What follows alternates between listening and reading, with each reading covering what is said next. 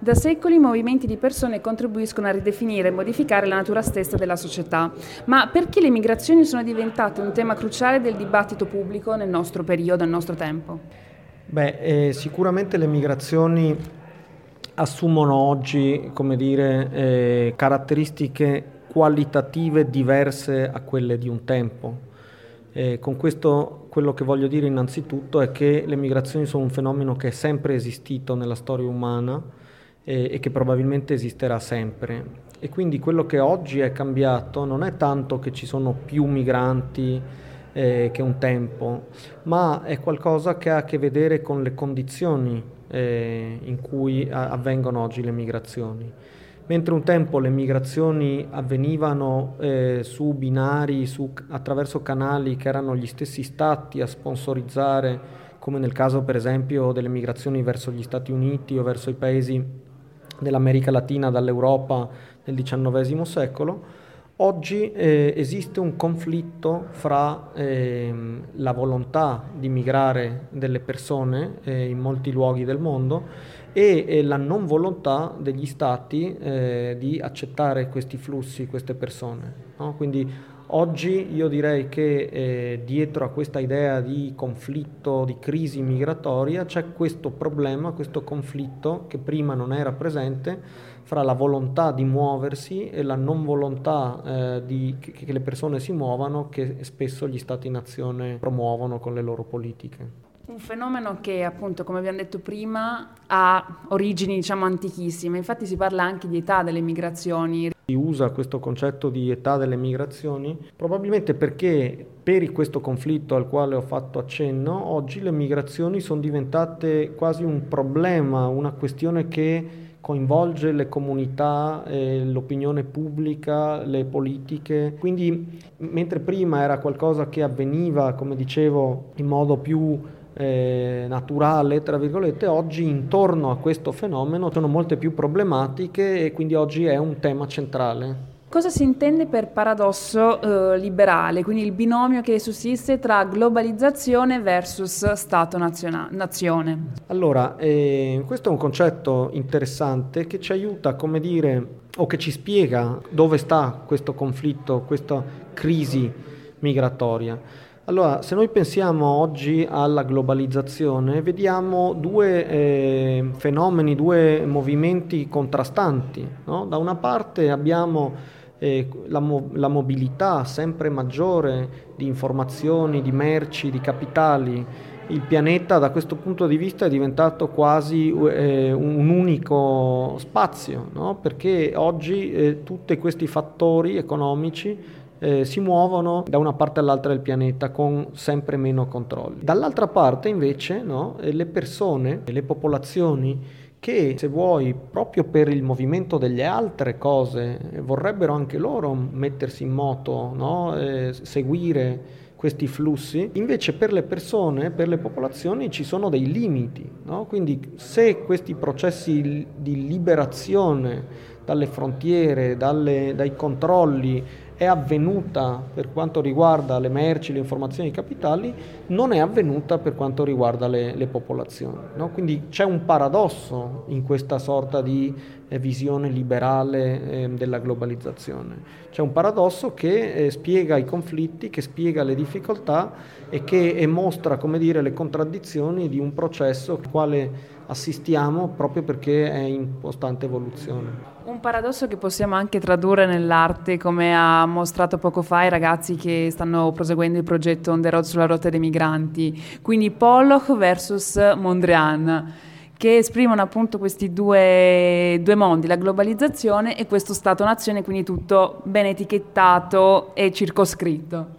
Sì, eh, diciamo che quella, quello di, di, di, utilizzare le opere d'arte è spesso un modo per, perché a volte le opere d'arte colgono o ci permettono di vedere eh, cose che a spiegarle a parole sono, eh, più, è più difficile, tant'è vero che adesso io provo a spiegarlo a parole, ma eh, vedere queste, queste, opere può essere utile. Eh, da una parte, come dicevo, c'è questa società globale dove i flussi si muovono da una parte all'altra e quindi ci, eh, un quadro di Pollock dove gli schizzi di colore eh, coprono lo spazio e vanno da una parte all'altra in un'apparente confusione potrebbe rappresentare bene questo stato di cose.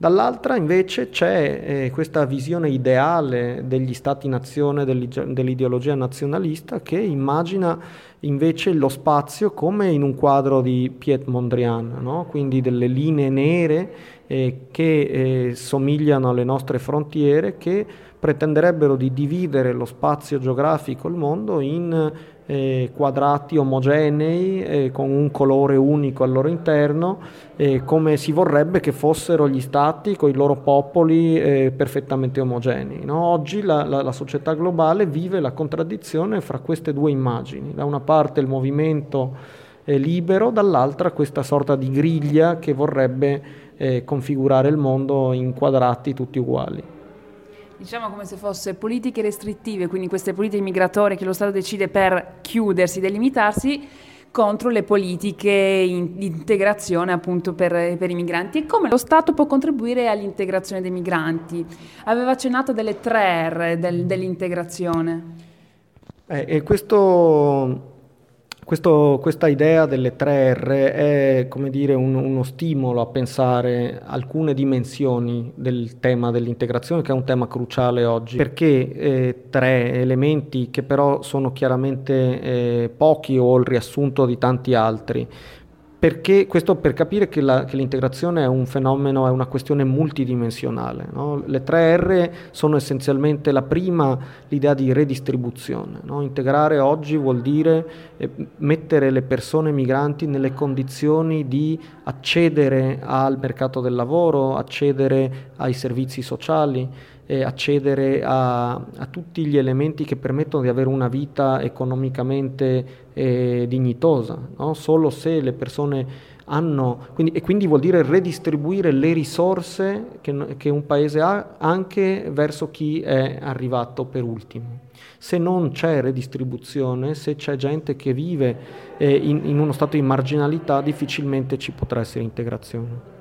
Un'altra dimensione fondamentale è quella eh, del riconoscimento. No? Finché una cultura, eh, finché un individuo che la pensa o che ha delle, delle, una cultura diversa non è riconosciuto dalla società nella sua diversità e questo vuol dire semplicemente essere rispettato, poter fare eh, liberamente quello che crede, eh, ma anche essere valorizzato nella sua diversità, una società non potrà integrarsi con i migranti eh, perché ci saranno parti della società che si sentono estranee, no? quindi fondamentale è riconoscere gli altri.